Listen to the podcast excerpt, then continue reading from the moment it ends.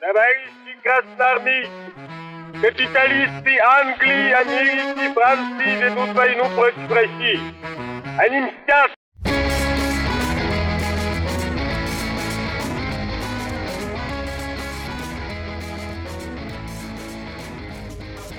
Всем привет! Это подкаст «Деньги, Джоули, Драконы». Сегодня у нас в некотором роде экспериментальный формат, в котором моим соведущим, молчаливым, но при этом очень внимательным слушателям, кроме вас всех, дорогие друзья, будет выступать еще таинственный человек по имени Конфликт интересов. Тоже, как, как вы э, заметили по его имени и фамилии, это человек с э, каким-то восточным, может быть, кавказским происхождением. Этот э, человек будет задавать мне вопросы, вы этих вопросов слышать не будете, я буду. Я буду на них отвечать. А говорить мы сегодня с моим э, весьма внимательным слушателем и с вами, дорогие друзья, будем о золоте, как вы, наверное, уже поняли из названия нашего выпуска. Поговорим о золоте, как оно есть. Поговорим о том, когда оно появилось, как оно появилось во Вселенной, каким образом оно оказалось на планете Земля и почему оно играет в жизни человечества и в жизни нас с вами, безусловно, тоже такое важное значение до сих пор. Около 13,5 миллиардов лет назад, да простят мне это упрощение и округление астрофизики, в результате большого взрыва появилась наша Вселенная. Поначалу Вселенная состояла только из нескольких самых легких химических элементов. В основном это были водород, гелий и отчасти литий. Именно из них и сформировались первые звезды. В ходе термоядерных реакций в недрах этих первых звезд появились тяжелые элементы, то есть более тяжелые, чем водород и гелий. После того, как первые звезды взорвались, став сверхновыми, эти элементы изверглись на просторы Вселенной, дав возможность э, формироваться новым звездам и всем остальным объектам наблюдаемого нами космоса. А еще можно предположить, что именно в это время, вместе с э, самыми первыми элементами таблицы химических элементов Менделеева, сформировалось такое явление, как рекламные интеграции. В бушующем океане финансовой неопределенности Незыблемым остается лишь сияющий утес желтого металла. Парадоксально, но в 21 веке, как и сотни лет назад, последней тихой гаванью для желающих застраховаться от инфляции и приумножить нажитое, снова оказывается золото. Несмотря на всю древность и надежность этого финансового инструмента, инвестиции в физическое золото имеют ряд особенностей, разобраться в которых поможет спонсор сегодняшнего выпуска – Банк ВТБ. Банк ВТБ Ключевое звено банковской группы ВТБ и один из крупнейших банков России предоставляет для клиентов ВТБ Private Banking и ВТБ Привилегия новый продукт – возможность приобрести золото в слитках без комиссии и НДС. Клиенты ВТБ могут купить золото через персонального менеджера по индивидуальному заказу за рубли и иностранную валюту. Клиенты других банков также могут воспользоваться предложением через заявку на сайте, адрес которого мы оставим в описании к выпуску. Им перезвонит менеджер и пригласит в офис для оформления документов. После чего по предварительной записи произойдет покупка золота. Стоимость слитков формируется в день покупки на основе текущей рыночной котировки без банковской комиссии. При покупке выдаются все необходимые сертифицирующие документы. Если вам спокойнее хранить свои сокровища дома, слитки можно получить в хранилище в Москве. ВТБ позволяет приобрести в одни руки от 1 до невероятных 100 килограммов золота. Впрочем, даже такое количество благородного металла, благодаря его высокой плотности, не займет много места. А теперь вернемся к Большому взрыву. Отдельный интерес вызывает следующий факт. Все золото, которое изначально попало в состав э, планеты Земля во время формирования Солнечной системы из газопылевой туманности, в процессе формирования планеты Земля попало в ее ядро, и в этом ядре все это первоначальное золото пребывает и поныне. Его-то очень много, но при этом добыть его при помощи современных способов не представляется возможным. Тем не менее, по некоторым подсчетам, этого золота в ядре Земли так много, что если его все каким-то образом удалось бы все-таки извлечь наружу, то Этим золотом можно было бы покрыть абсолютно всю поверхность Земли слоем толщиной в 3-4 метра. К этому нам, безусловно, стоит стремиться, но пока у нас есть только то золото, которое мы можем добыть, которое находится в верхних слоях земной коры. А вот откуда взялось это золото? Как раз оно появилось в процессе бомбардировок поверхности нашей планеты астероидами, которые происходят, в общем-то, и до сих пор. Приблизительно в течение последнего миллиона лет на поверхность нашей планеты упало порядка 18 тонн золота, попавшего на поверхность Земли именно вот этим способом, на астероидах. Да, впол, впол, вполне возможно, что если вы будете чаще и внимательнее следить за падающими на Землю астероидами, как некоторые романтики, которые выезжают в глушь для того, чтобы наблюдать метеоритный дождь, вместо наблюдения за метеоритами и романтических разговоров, вам бы, наверное, стоило бежать и выковыривать золото, которое падает на Землю. Это, конечно, шутки. Тем не менее, стоит помнить, что золото, которое мы добываем из земных недр, все это золото, имеет внеземное происхождение. Почему же золото такое ценное? Ну, в первую очередь, потому что оно весьма редкий металл. А, кроме того, золото обладает специфическим блеском и цветом напоминая, возможно, напоминая нашим предкам дальним, а, человекообразным каким-то обезьянам. Я не знаю, кто первый начал его э, в самородной форме какой-то э, обнаруживать и, может быть, как-то примитивно обрабатывать. В общем, этот блеск и цвет напоминали, обязательно должны были напомнить нашим предкам о Солнце.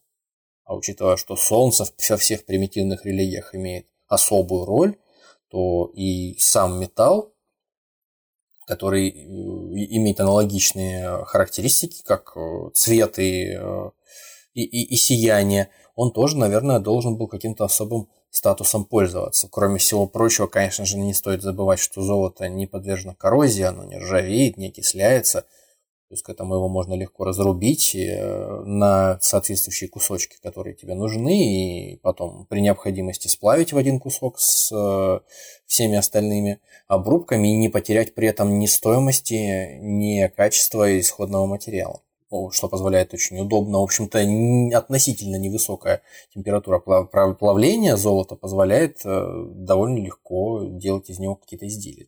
Слитки, монеты, в общем, в силу этих особых свойств, редкости, плотности, золото обладает особой ценностью в глазах людей.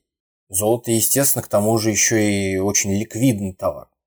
То есть э, золото в любой точке земного шара во все времена, и сегодняшний день не исключение, легко можно продать, обменять на любые какие-то другие товары. Оно всегда является ценным, оно никогда не обесценивается настолько, насколько обесцениваются, скажем, деньги, которыми мы сегодня пользуемся, вне зависимости от того, о какой валюте идет речь. Самое приятная, скажем, особенность золота – это то, что золото очень портативный товар. То есть оно при очень малом объеме продолжает сохранять достаточно значительную стоимость по сравнению с остальными товарами. Например, с тем же э, каким-нибудь иным металлом, например, с железом. Ну или с теми же деньгами бумажными, например кубометр золота и кубометр бумажных денег не стоит да, дополнительно объяснять, что по, своим, э, по, по своей стоимости, по своей ценности они несравнимы. В общем, все эти свойства золота сделали его своего рода универсальным товаром, мерилом ценности всех остальных вещей и материалом для всевозможных э, идолов, объектов поклонения религиозного, ну и наверняка для религиозных ритуалов. Золото добывается на планете с незапамятных времен – причем масштабы его добычи даже в античности, в общем-то, поражают воображение. В частности, римляне э, развили очень э, бурную деятельность по золотодобыче на территории империи.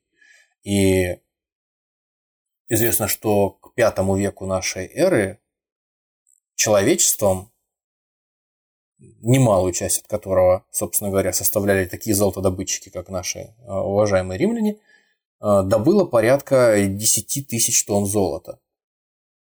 Надо сказать, что некоторые шахты, некоторые выработки, в которых э, римляне добывали золото, достигают фантастической глубины, там, до полутора километров. Некоторые из этих шахт сохранились и до наших дней.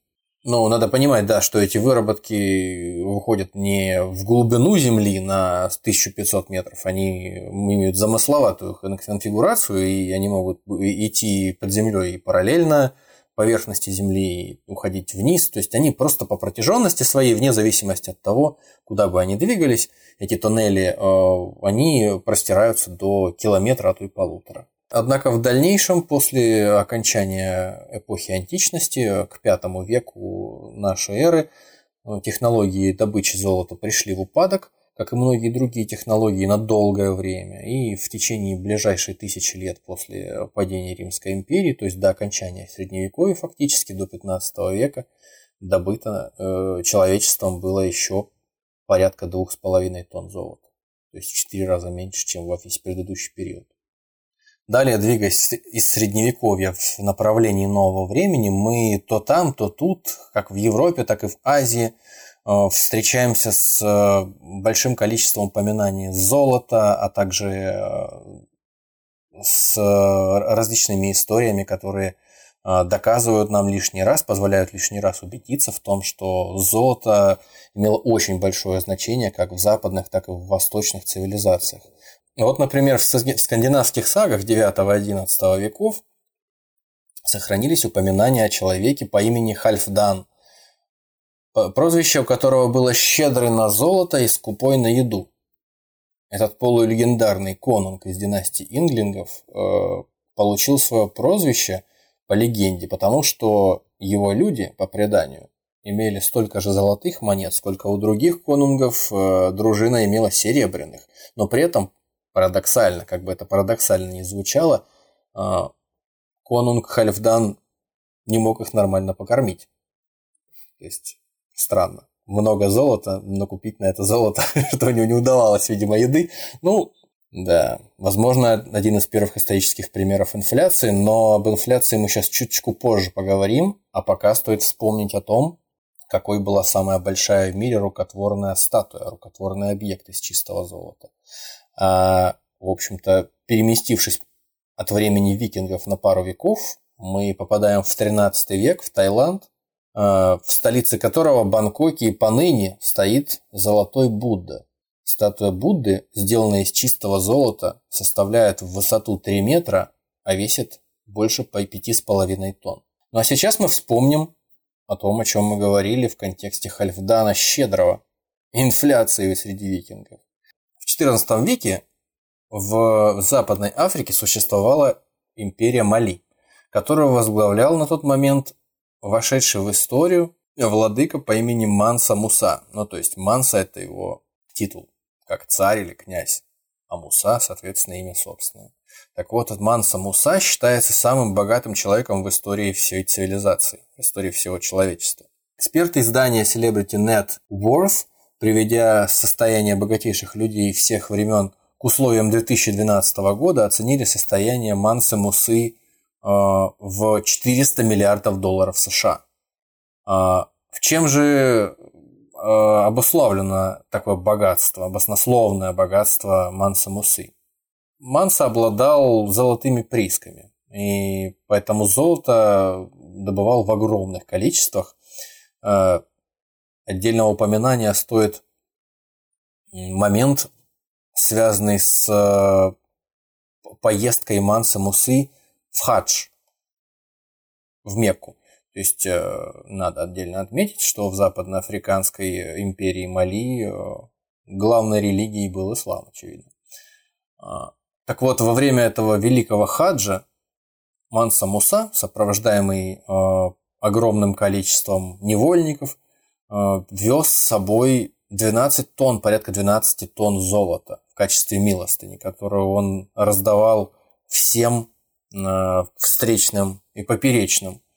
Э, собственно говоря, вся его милостыня, все его благородство вышло для арабского мира боком, потому что этот хадж Мусы в Мекку обернулся обесцениванием золота на несколько лет вперед. И все это выправилось только наверное, через несколько лет после того, как он вернулся домой. Если наши слушатели посмотрят в наш Телеграм, то они увидят э, пару картинок, которые позволят им составить впечатление о том, как выглядела эта волшебная процессия Манса Мусы, груженная всевозможными драгоценностями и непосредственно везущая эти 12 тонн золота с верблюдами, огромным количеством людей и повозок. А также, собственно, изображение самого Мансы на какой-то средневековой э, иллюстрации, где он изображен, собственно говоря, таким смуглым, э, гордым властителем в золотой короне, держащим в руках, по всей видимости, какую-то либо золотую монету, либо еще какое-то шарообразное золотое изделие. В средние века над получением драгоценных металлов и в первую очередь золота безуспешно трудились множество энтузиастов-алхимиков. Однако теперь мы понимаем, вооруженные знаниями о том, откуда берется золото во Вселенной, откуда оно взялось и как оно попало на планету, что их, э, все их попытки были обречены на провал, потому что Никакой средневековый энтузиаст-алхимик не мог создать у себя в лаборатории условия, аналогичные тому, что творится в недрах нейтронной звезды. Это, по-моему, очевидно. Ну, попытка, конечно, не пытка. Но особенное время для золота в истории человеческой цивилизации наступило, безусловно, в XVI веке. Как минимум, уязвительным это время было в отношении перераспределения запасов уже добытого к тому моменту золота между континентами. То есть это была эпоха великих географических открытий, и, собственно говоря, с плавания Христофора Колумба началась вот эта вот самая эпопея с переправкой золота из э, нового света в старый. И что повлекло феноменальное и очень быстрое обогащение Испанской и Португальской империй. И, в общем-то, именно в силу этих событий золото в таких больших количествах попало в Европу впервые что, конечно, не могло не привести в дальнейшем к инфляции. Христофор Колумб пишет в своем дневнике «Я сделаю все возможное, чтобы попасть туда, где мне удастся найти золото. Ведь золото – это совершенство. Тот, кто владеет им, может совершать все, что пожелает, и способен даже вводить человеческие души в рай». Ну и, собственно, все у него получилось, как мы знаем. А, в контексте великих географических открытий стоит упомянуть выкуп Атауальпы. Выкуп который инки заплатили за захваченного в плен Франциско Писарой владыку инку Атауальпу. Он был одним из э, крупнейших военных трофеев и составлял около 6 тонн золота и примерно вдвое большего количества серебра. Правда, после выплаты этого грандиозного выкупа Атауальпа был убит испанцами. Ничего, собственно, и следовало ожидать.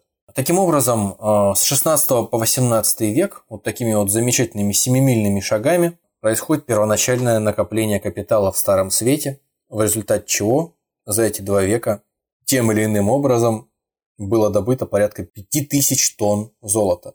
Надо сказать, что за эти 200 лет было добыто половина того, что было извлечено из недр Земли в течение всех древних времен и всей античности вместе взятых. То есть э, интенсивность добычи золота возрастает кратно, если можно сказать, э, в геометрической прогрессии, в чем мы убедимся буквально через минуту. А переходим мы к следующему грандиозному этапу в добыче, в истории добычи золота человечеством, золотой лихорадке, которая имела, происходила в разных частях света в несколько этапов и э, происходила в США, в Австралии, в ЮАР, а также э, в Сибири, вызвав э, всевозможные массовые человеческие миграции, спровоцировав огромный экономический рост э, и послужив толчком для создания таких э, крупнейших городов человеческой истории, как Сан-Франциско, Сидней и Йоханнесбург. Золотая лихорадка привела к тому, что за один лишь девятнадцатый век человечество добыло, пожалуй, больше золота, чем за всю предыдущую историю добычи и историю развития цивилизации. Порядка 40 тысяч тонн. То есть, действительно, в 4 раза больше, чем было добыто в античности. Но несмотря на то, что очень интенсивная добыча золота осуществлялась э, на Аляске, самый большой из э, цельных кусков, самородков золота, добытых э, в истории человечества, ну, по крайней мере, среди тех самородков, которые были зафиксированы документально, был самородок из Австралии. так называемая плита Холтермана, которая была названа в честь своего, так сказать, первооткрывателя в 1872 году. Плитой он назван не просто так, а в силу своей замысловатой конфигурации, напоминающей действительно какую-то плиту. 144 сантиметра в длину, 66 сантиметров в ширину и 10 сантиметров в толщину. А, масса а, этого самородка составляла 285 килограммов, но чистого золота в нем было порядка 83,5 килограммов. Плита Холтермана, к сожалению, не сохранилась до наших дней, поскольку была переплавлена вскоре после процесса добычи. Кроме прочего, стоит отметить, что время, на которое пришлись основные приступы золотой лихорадки, также отмечено серией патриотических акций, естественно, тоже связанных с золотом. Эти акции происходили в Пруссии и Германской империи на протяжении XIX и начала XX веков.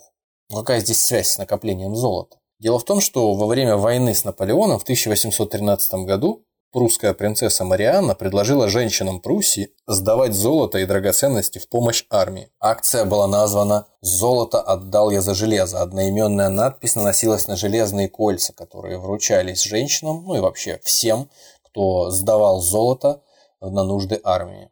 Носить такие кольца было очень престижно, ну и, естественно, очень патриотично. Через порядка ста лет после описываемых событий, уже в Первую мировую войну, в Германской империи была развернута аналогичная акция, которая уже называлась более затейливо «Золото отдал я за оружие, железо взял за честь». Для помощи фронту был организован сбор ювелирных изделий, как и в прошлый раз. Хотя он имел добровольный характер, но давление общества воздействовало на тех, кто отказывался совершать пожертвования и, в общем-то, Таких людей обвиняли в отсутствии или недостатке патриотизма. Всех, кто участвовал в акции, Рейхсбанк награждал специальными медалями. Естественно, не, естественно, не из золота. Когда мы говорили о первом этапе э, перераспределения золота между континентами, между новым и старым светом, мы, естественно, подразумевали, что после первого этапа последовали и второй и третий. Так вот, второе, второе перераспределение золота на Земле естественно, было связано с э, Первой мировой войной. В результате чего страны-победительницы смогли э, накопить у себя достаточно значительные запасы, которые им достались от э, побежденных. Ну и, разумеется, логично предположить, что и третье перераспределение драгоценного металла случилось уже во Вторую мировую войну, когда совершенно колоссальные объемы золота достались победителям, в результате чего, например, в США скопилось порядка половины всего золотого запаса, существующего в данный момент у мировых государств. Ну, о Бреттон-Вудском соглашении, произошедшем в последний год э, перед окончанием Второй мировой войны, и говорить не стоит. Мы уже упоминали о нем неоднократно в наших многих выпусках, в том числе и в нашем выпуске про президента Никсона и Уотергейтский скандал. Стоит лишь сказать, что после того, как Бреттон-Вудское соглашение прекратила свое существование в 1971 году по инициативе президента Никсона. Золото сохранило свою основную функцию – служить гарантом экономической безопасности государств. Причем, несмотря на то, что последнее свойство золота э, служить гарантом экономической безопасности государств, оно неопровержимо, э, золото, естественно, в своей, в своей истории, в истории взаимодействия с человечеством послужило также для спасения отдельных людей в трудные времена. Существует несколько случаев, характерных подобного рода. В частности, в 1976 году, когда окончилась Вьетнамская война, наконец-то, а, пал Сайгон и Вьетнам воссоединился, южную часть Вьетнама массово покидали те, кто а, остался, скажем так, неудел. Из-за ослабленной экономики, правительственной дискриминации и принудительных выселений сотни тысяч а, этнических китайцев и вьетнамцев бежали в другие части Азии. Но просто так э, бежать, конечно, было сложно. Нужны были корабли. А чтобы на эти корабли попасть, им требовалось чем-то заплатить за билет. А, ушлые корабельщики стали очень быстро понимать, что самой крепкой а, валютой, если можно так сказать, самым надежным средством оплаты за проезд является золото. И стали брать с тех, кто уплывал из Южного Вьетнама, именно что золото, которое очень быстро стало э, такой своего рода тоже разменной монетой в множестве различных отраслей вьетнамской э, экономики. Вы можете, кстати говоря, дорогие слушатели, увидеть, э, как выглядели золотые слитки, классические такие вот традиционные золотые слитки, которыми расплачивались вот эти вот беглецы на кораблях, уплывающие из Южного Вьетнама. Если заглянете опять в наш Телеграм. Странные такие плоские, похожие на какие-то шоколадки, что ли, листы э, золота, которые служили универсальными средствами спасения из недружественного Южного Вьетнама. Эти э, довольно интересные по своему внешнему виду слитки были завернуты в рисовую бумагу. Где и быть э, завернутыми в рисовую бумагу, в Юго-Восточной Азии.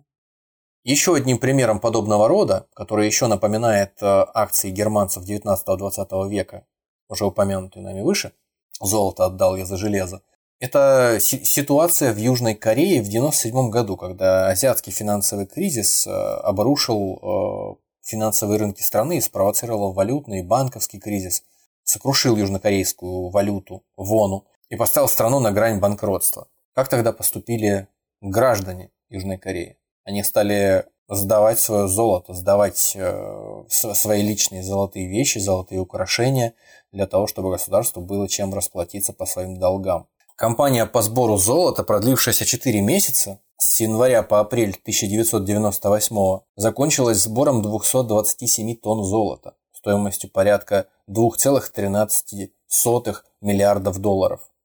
Причем только в январе за первый месяц было собрано около 165 тонн. То есть э, сдавали все на свете. Люди приносили все, от инвестиционных монет, слитков золотых э, и слитков до золотых колец, браслетов, каких-то специальных э, подарков детям золотых, которые э, традиционно дарятся на первый день рождения, золотых цепочек от ключей, традиционных пуговиц от национальной корейской одежды. В общем, буквально все, что было, люди несли. Знаменитый корейский бейсболист Ли Чхон Бум принес э, в свой местный банк 31 унцию золота. Это, я так понимаю, порядка килограмма золота э, в виде собственных золотых наград и медалей. Какие-то совершенно невероятные э, предпринимались попытки спасти страну. Тамошний э, новоизбранный президент Ким Дэ Чжун пришел в банк в Сеуле, э, в Сеуле и лично принес четыре золотых э, ключа талисмана и миниатюрную золотую черепаху.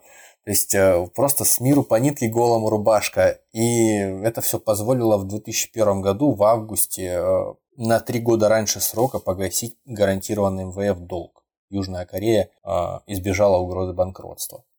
В некоторых странах, в которых финансовые кризисы следуют один за другим и национальные валюты постоянно обесцениваются все больше и больше, без такого универсального товара и обменного средства, как золото, существование становится просто невозможным. Мы сейчас говорим о таких странах, как Аргентина и Венесуэла, где, в общем-то, в золоте свои накопления хранят очень многие. И, в общем, на золото просто покупают повседневные необходимые товары порой. В Аргентине во время кризиса 2001-2002 года аргентинский песо потерял э, три четверти своей стоимости а банковские счета по всей Аргентине, как в долларах, так и в песо, были практически заморожены. С тех пор аргентинцы массово покупают физическое золото и используют его для оплаты буквально за все подряд. Когда цены растут, цен, валюта падает, выхода просто не остается.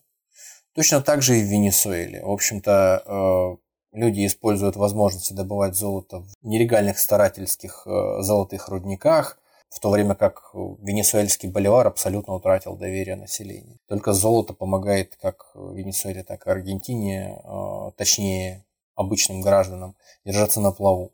Зимбабве – притча во языцах всех, кто использует ее для синонима галопирующей безумной инфляции – а, инфляция в действительности поражает воображение, особенно в 2008 году. Годовой темп инфляции в Зимбабве достиг 231 миллиона процентов. А с 2007 по 2008 зимбабвийский доллар потерял практически 100% своей стоимости. Из-за этого обвала жители Зимбабве, точно так же, как и, в общем-то, жители Венесуэлы, пытаются добывать золото в нелегальных шахтах, несмотря на то, что Зимбабве, в общем-то, достаточно богатая золотом страна, им приходится хотя бы какое-то золото добывать, вымывать его примитивным древним способом в реках, добывать в заброшенных рудниках по, по крупицам для того, чтобы просто обменять его на хлеб элементарно. Просто то представьте себе, как мы бы с вами приходили с каким-нибудь кольцом золотым или с цепочкой, рубили ее на кассе в супермаркете и покупали нарезной батон какой-нибудь на это дело. Вот. В то же время банкноты, зимбабвийские доллары годятся, в общем-то, за счет э, потери своей стоимости только на то, чтобы заворачивать, наверное, в них вот эти вот самые кусочки золота, чтобы их не потерять по дороге, идешь за хлебом. Мальчишку мама послала за хлебом, завернула ему в 50 тысяч зимбабвийских долларов кусочек золота и послала его, в общем-то. С другой стороны, действительно, мой молчаливый, но очень внимательный слушатель и соведущий конфликт интересов подсказывает, что это, наверное, один из э, немногих случаев в современной истории государства, когда национальная валюта подкреплена в прямом смысле золотом. То есть в нее заворачивают куски золота. Какая еще валюта может быть более надежной? Зол отдельно в контексте спас... э, золота как спасительного актива, причем в прямом смысле, примерно как вот во Вьетнаме, только даже еще более остро, является история о том, как во время Второй мировой и Вьетнамской войн э, американская армия выдавала своим солдатам, в частности пилотам и десантникам, так называемые наборы обмена на жизнь, которые вы, кстати, тоже можете увидеть у нас в Телеграме. Это такая небольшая коробочка, которой э, аккуратненько сложены э, различные золотые изделия, которые можно обменять, ну я уж не знаю, на жизнь на свою, или на конечности, или на свободу.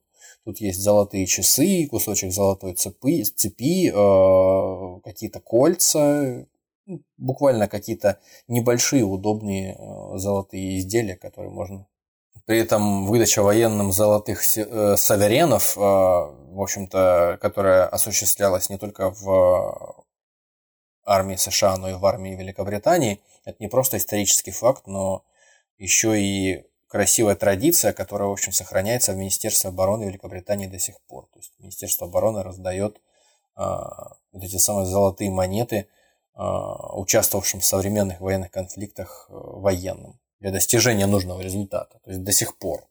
До сих пор э, им выдают монеты эти для того, чтобы они могли их э, каким-то образом там, использовать для выбивания информации, для смазывания шестеренок какой-то неподатливой государственной машины, недружественной страны и в, в прочих подобных ситуациях. Ну, собственно, мы очень много поговорили о самом золоте, о том, какое оно ценное, важное и полезное для всего человечества, для спасения жизни, для спасения мировых экономик. Но иногда бывает и так, что государства обманывают друг друга и переправляют друг другу в качестве оплаты за какие-нибудь э, товары или услуги или по каким-то договоренностям поддельное золото. В 2009 году на просторах интернета появилась информация о скандале, возникшем при оплате э, некоего долга между США и Китаем. США поставили Китаю порядка 60 тонн золота, 4500 слитков по 400 унций каждый. А, Причем, как следовало из э, неподтвержденных данных, э, после проверки некоторые слитки оказались изготовленными из вольфрама, который имеет практически одинаковый с золотом объемный вес, ну и покрыты тончайшим слоем золота. Как это может выглядеть, вы сможете, естественно, понять, э, взглянув э, в наш Телеграм, и увидите примерно, вот, э, как выглядеть мог вот такой вот поддельный слиток. Вот на картинке разрубленный небольшой слиточек золота, где вы можете на срезе видеть какой-то странный там металл, может быть это вольфрам, может быть что-то еще, покрытый тонкой э, пленкой золота. Я не, не уверен, что это э, тот самый э, слиток, о, о, о которых мы сейчас говорим, но тем не менее просто для того, чтобы составить общую картину. Какой-то губка-боб, квадратные штаны, слишком какое-то не, не похоже на что-то плотное там внутри, эта вся история. Да ладно. Что характерно, несмотря на вот эти вот слухи, которые возникли после э, переправки из США в Китай 60 тонн золота, которое вроде как казалось поддельным отчасти, ни Китай, ни США не поднимали никакой паники, и никто никаких жалоб ни на кого не, не писал, никто не подавал ни на кого в суд, никаких неустоек не требовал. Первоисточником информации, о которой мы говорим, стал некий Дэн Эден, какой-то китайский источник. Этот самый Дэн Эден предположил, что в США во время правления Билла Клинтона были произведены приблизительно полтора миллиона четырехсот унциевых вольфрамовых болванок, которые в дальнейшем были покрыты золотом и отправлены в Форт Нокс. Почему Форт Нокс? Потому что якобы у этих э, слитков, о которых мы говорим, переправленных от США в Китай, были э, штампы, которые говорили о том, что слитки взяты непосредственно из форта Нокс, из хранилища в нем. Причем слухи бы оставались слухами, но ведь еще и ранее, в 1970-х, бизнесмен Эдвард Даррелл объявлял во всеуслышание о том, что практически весь золотой запас США, хранившийся в форт Ноксе, пропал, и остались лишь около тысячи из 8500 тонн, предположительно находившихся там. Согласно распространенной теории заговора правительство США предприняло неудавшуюся попытку сохранить цену золота на уровне 35 долларов за унцию и тайно продало в 1968 году национальные запасы золота, заменив их металлическими слитками, покрашенными в золотой цвет, что, конечно, звучит довольно абсурдно. А вот кому продали, непонятно. В 2012 году по настоянию бывшего кандидата в президенты США сенатора Рона Пола специальная госкомиссия предприняла попытку аудита Федеральной расчетной системы на предмет обнаружения подделок среди золотого запаса.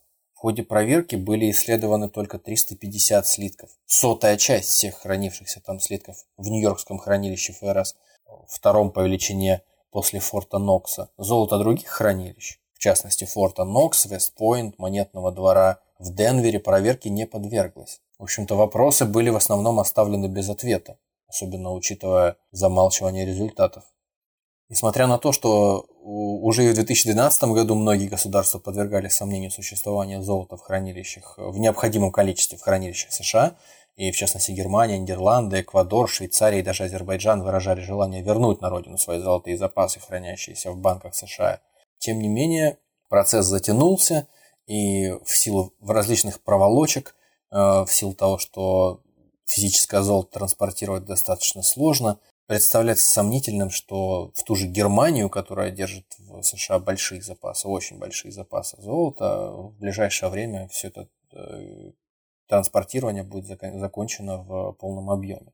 У кого-то может сложиться впечатление, что в Америке просто нет достаточного количества физических запасов золота, чтобы ответить по своим обязательствам в более короткие сроки, чем тот, который был заявлен изначально.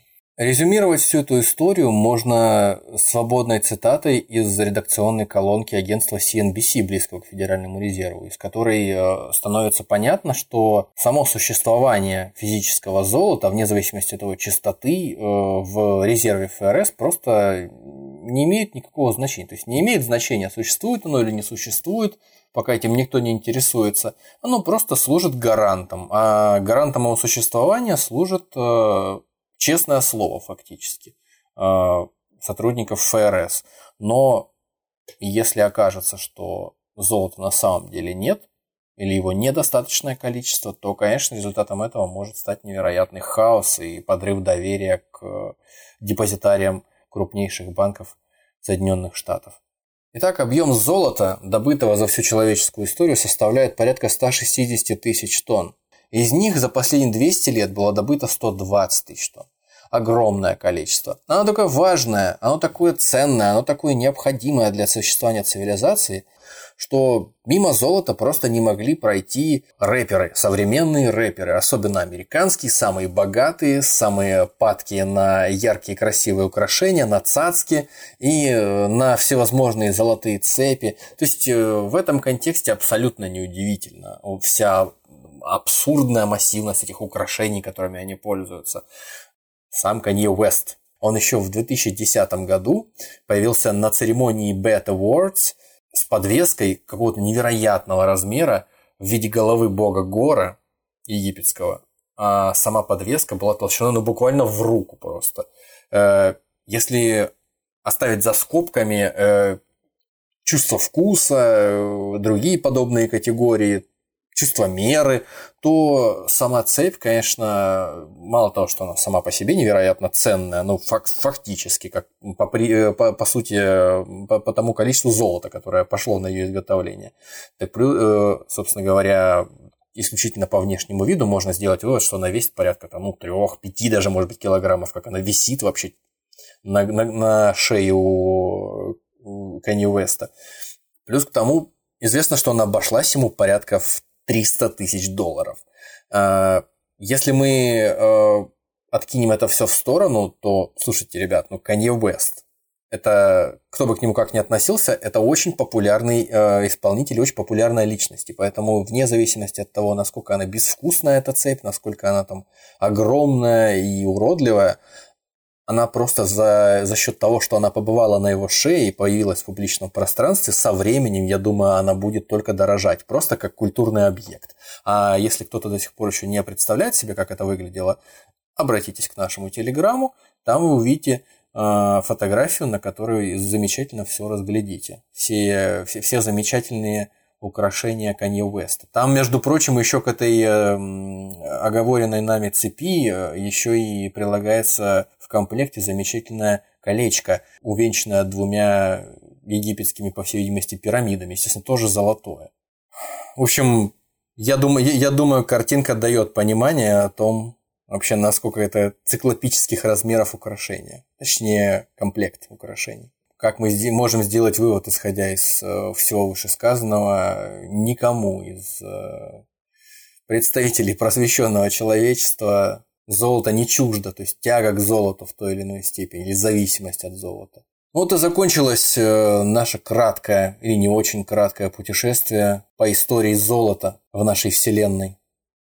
С момента Большого Взрыва когда оно началось и когда, в общем-то, создались условия физические, в том числе для появления золота во Вселенной, и до того момента, когда из этого достаточно тяжелого химического элемента, для появления которого нужны сначала нейтронные звезды, невероятная плотность, невероятные э, по своей энергетической затратности э, термоядерные реакции. В конце концов это все привело вот к тому, к чему привело. Какие-то сомнительного качества музыкальные исполнители обвешиваются изделиями из этого химического элемента, тоже с очень сомнительной а, эстетической ценности. Но, однако, это, наверное, что-то о чем-то говорит. Если, если что-то и говорит о том, какую роль золото играет в нашей жизни, в жизни нашей цивилизации, то, наверное, вот подобные, а, подобные картины иллюстрируют ее лучше, чем что-либо другое. Э, запасы золота, запасы золота постоянно истощаются, потому что их, его не перестают добывать. И по прогнозам некоторых экспертов, э, на основе статистических данных Управления геологии и полезных ископаемых США, э, последнее золото может быть извлечено уже к 2030 а чтобы представить себе, сколько золота вообще к этому моменту, к концу 2030-х будет добыто, все золото, добытое за всю историю человечества, вообще доступное нам, нужно представить себе кубик э, со стороной в 20 метров. То есть это примерно высотой с э, шестиэтажный дом. Вот это все золото, которое доступно человечеству. Если, конечно, мы не, до, не научимся добывать золото из э, земного ядра что маловероятно. Но поскольку крупнейшие государства до сих пор продолжают накапливать золотые резервы, несмотря на всякие криптовалюты, блокчейны и прочие NFT, кажется, что цена золота в дальнейшем будет только расти, как и привлекательность его для всех нас, для государств, для частных лиц, для всех на свете. А на этом, наверное, все. Спасибо, что добрались до этого момента. Слушайте нас на всех платформах, на Кастбоксе, на Яндекс Музыке, на Apple подкастах и вообще везде, где, где еще не запрещено. Слушайте нас, оставляйте комментарии. А на этом все. Спасибо. Всего вам доброго.